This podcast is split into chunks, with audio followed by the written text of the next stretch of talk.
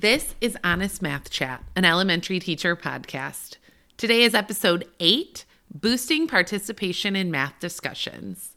Today, we will chat all about how you can increase participation in your math discussions. I'll give you tangible tips from my own classroom, and we'll talk about how the research says that math discussions can transform our students' learning and math thinking. Math classroom culture, math mindset, and student centered instructional practices are just a few of the topics that we will cover on the Honest Math Chat, an elementary teacher podcast. We will feature practical ideas from teachers for all teachers. See, this podcast is all about helping you create a classroom where students are empowered to love and deeply understand math.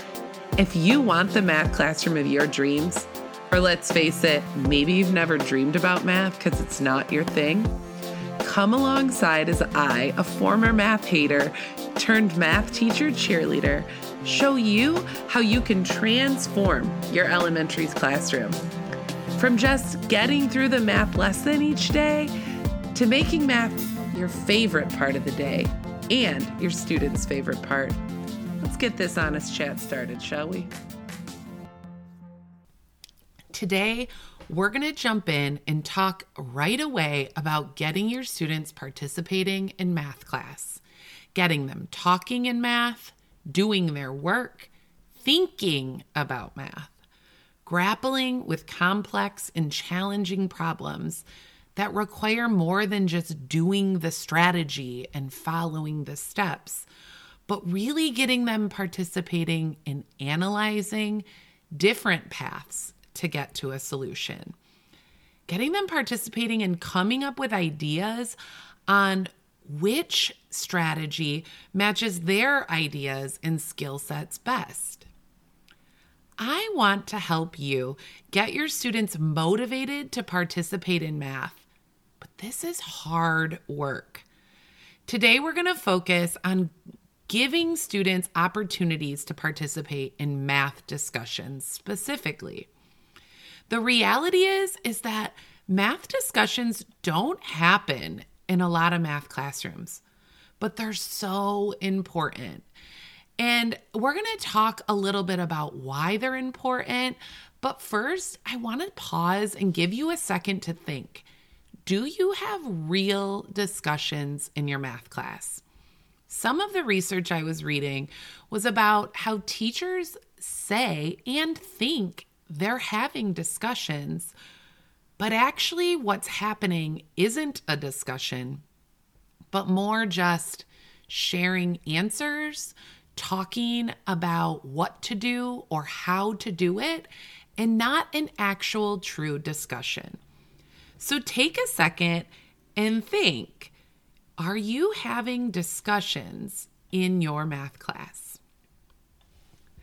Because discussions take our students from passively taking in information to actively making meaning. And that's what we want for our students, right? We want them making meaning in our math classes. Discussions support students' critical thinking and they help students collaboratively problem solve and build those problem solving skills those real life skills that we want students to have. So, the call for math discussions shows up everywhere in the Common Core standards, in the content areas, and in the speaking and listening standards. We see it in the next generation science standards, in the college and career readiness, and even in the Danielson framework for teaching. The call for discussions is everywhere. Even in my favorite book, Principles to Action, which was a book put out in 2014 by NCTM, the National Council for Teachers of Mathematics. And in Principles to Action, it says discourse about tasks that promote reasoning and problem solving is the primary mechanism for developing conceptual understanding and meaningful learning of mathematics. This book is saying that discourse, discussions, are the primary mechanism to getting our students to understand math conceptually. Another quote from that same book says Students who learn to articulate and justify their own mathematical ideas and reason through their own and others' mathematical expressions and explanations and provide a rationale for their answers, they develop a deep understanding that is critical to their success in math and related fields. So, again, this research is calling for us to give students opportunities to discuss their math ideas and reason through their um, their peers' mathematical ideas. So, I want to say one more thing is that if you look at the standards for mathematical practice, I, and I know that not every school district and state use the Common Core standards, but the math, the standards for mathematical practice are top notch, and they are asking for our students to have math discussions as well. Things like re, um, number two is reason abstractly and quantitatively. Yeah, we've got a reason, but it's best to do that in our elementary school classrooms through discussions, right? And then um, construct viable arguments and critique the reasoning of others. How else are we going to do that than other in otherwise in discussions? So that's the research on math discussions. And obviously that's just a very brief like version of it but it's everywhere. And i just want to tell you a little story about math discussions in my own classroom and maybe you can relate. So i'm actually going to start this story with reading. I love a great read aloud and I love the look that kids get in their eyes when they discover like the problem in the story or they notice the character's motivation. I see the wheels turning as they are making connections and predictions. And there's like nothing better than those little hands shooting up in the air and waving around without abandonment because their ideas are so important to share the excitement kids have for sharing their ideas about reading is something that just lights my teacher fire. I love a good discussion of a read aloud. I love when students are like referencing the pictures and the dialogue, and they're talking about the character traits, and um, they're talking about how the characters are attempting to solve the problem, all while I've not taught them that skill specifically. I'm just reading them a good book, and it's like the easiest way to engage kids in a discussion. And to be honest with you, I only had these types of discussion in literacy for my first like 5 years of teaching. Math looked vastly different than literacy in my classroom. Um, I showed students how to achieve the objective of the day. I showed them. I wrote it on the board. I demonstrated what they should do. We practiced it, and then they went back to their workbooks and they repeated what I showed them how to do. There was no excitement, there was no discovery. Like occasionally a kid would figure it out like faster than I could explain it, or they'd find a different way and they'd share it, and we'd have like a glimmer of what I love so much about reading. You know, like the sharing of ideas and learning from one another, but that wasn't the norm. And it wasn't until I learned about a different way about how to have student led math that I started to see how I could take what I did in reading and do it in math. And of course, this is all in another episode. It's called Math Classroom Community Four Things You Do in Reading That You Can Do in Math. And that was really what happened. I figured out that I could give my students worthy math tasks and have students discover methods and discover the answer, then explain and share with their class so that they could learn from one another. And it wasn't until I started approaching math problems like stories, like the stories I read to my students, and believing that my students already had the ability inside of them to uncover the solutions, just like I did with the books I read aloud. I trusted that they could understand that book and that they could figure out the character's motivations and uncover the plot. I had to start doing that with math stories too. Now, don't get me wrong, it's not all a Barbie dreamland over here. Having a discussion with 25 third graders on the west side of Chicago took a lot of planning and a lot of practice. I used a lot of engagement strategies, practicing a ton of routines, and lots of lessons on establishing a positive and supportive classroom community. However, the growth that my students made because of math discussions was unbelievable. I couldn't go back. Their ex- their verbal expression was light years from where we were. And it was showing up in their ability to remember the concepts that we were learning later down the road. And they were able to apply it in new contexts, everything I was missing before. So, in that moment, I made the commitment to myself that I would never say I don't have time to do a discussion or a debrief. In fact, I made sure that I had time for the discussion and I started to cut out some of the other stuff some of the busy work, some of the extra problems and extra worksheets.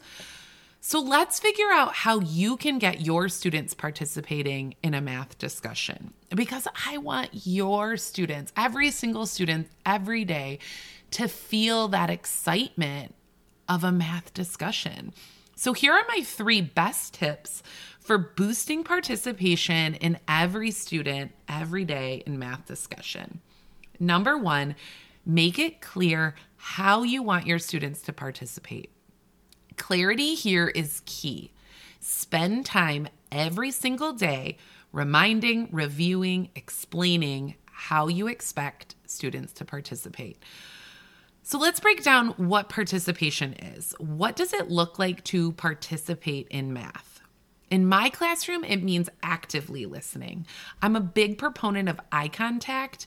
Um, and you can tease out with your students what it means to actively listen, but really that idea that our our ears are taking it in and our it's going straight to our brain, right? And we're keeping ourselves active in the process of listening.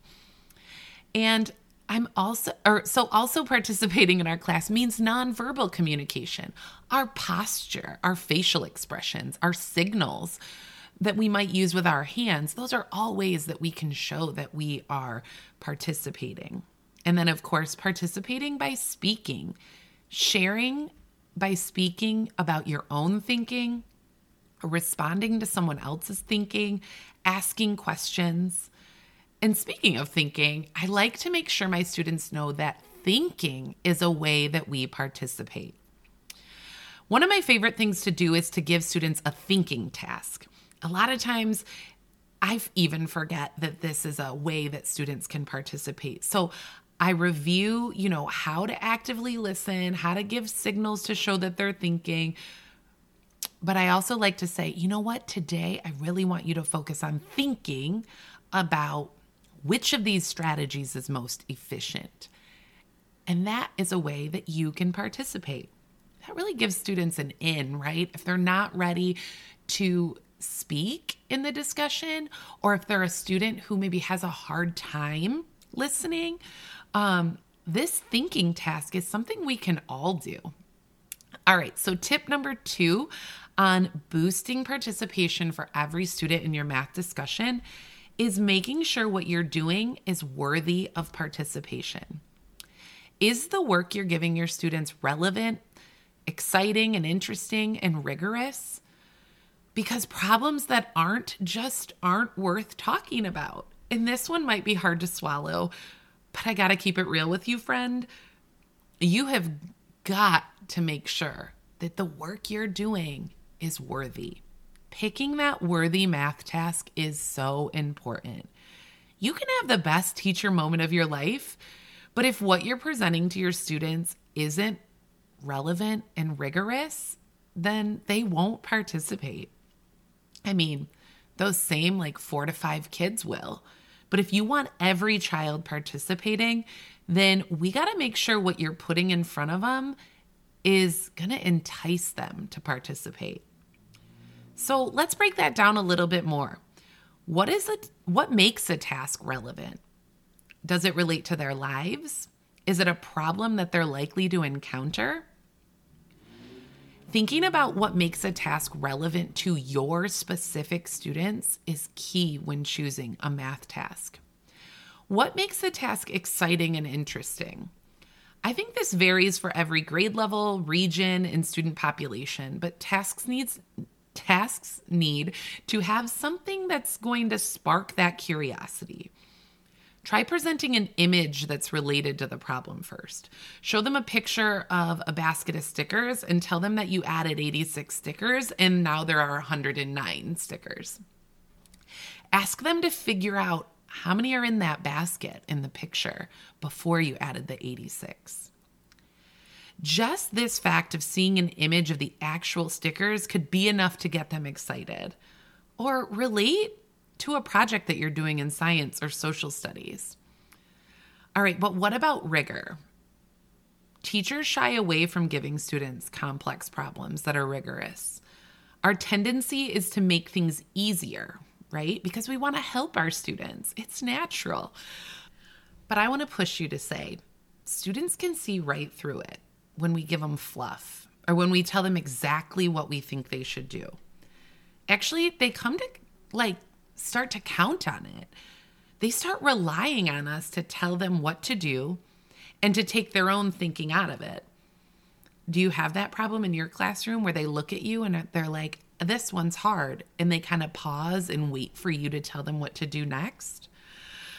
Yeah, I'm actually battling that with my third graders in this moment. Sometimes we have to undo some bad habits, but I urge you to give them complex problems and show your students you know that they can rise to the rigor.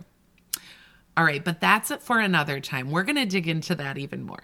So let's give our students rigorous work. Let's show them that we believe they can do hard things and that you're going to support them in analyzing their mistakes and then using them to improve. So take a second to think about what small shifts you can make to the task in your lesson that can engage students and motivate them to participate. All right, tip number three for boosting participation in all your learners every day is reflect on your classroom community. Do your students feel safe to participate? In order for students to take a risk and put themselves out there in front of their peers by participating in a math discussion and sharing their thinking, then we've got to ensure our students feel safe. So, how do we ensure that our students feel safe in our classroom community? Well, we develop relationships. That's episode seven. If you didn't listen, go on back and listen. And then we teach our students how to collaborate and work together. We create structures to ensure that our students follow the norms and that our classroom is calm. And I'll link in the show notes the norms I use in my classroom if you want um, to take a look at those. And if you want a refresher on developing your math classroom ch- culture, check out episode five. And I'm always here to chat with you about your specific needs comment on the podcast or slide into my DMs on Instagram at local.learners and let me know what your students are up to, how it's going, what you're hoping for or wanting for your students to do more of this year. I'm here to help you. I'm your teacher math, your math teacher bestie. I hope you have a great rest of your day. Talk soon, friend. Well, that was the chat for the day, friends. I hope that it filled you up gave you some ideas to implement tomorrow, and that you felt like you were chatting with your math teacher bestie, because that's what it's all about. If you haven't downloaded my ebook yet, Five Steps to a Student Centered Math Class, go right now www.locallearnersandco.com slash ebook. You'll get five clear steps to engage your students and drive toward real deep math understanding. As always, if you have questions or comments, make sure to let me know. Check out the show notes and then, of course, subscribe to the podcast because that's what you do with podcasts. Can't wait to talk to you soon. Have a great rest of your day. Peace, friend.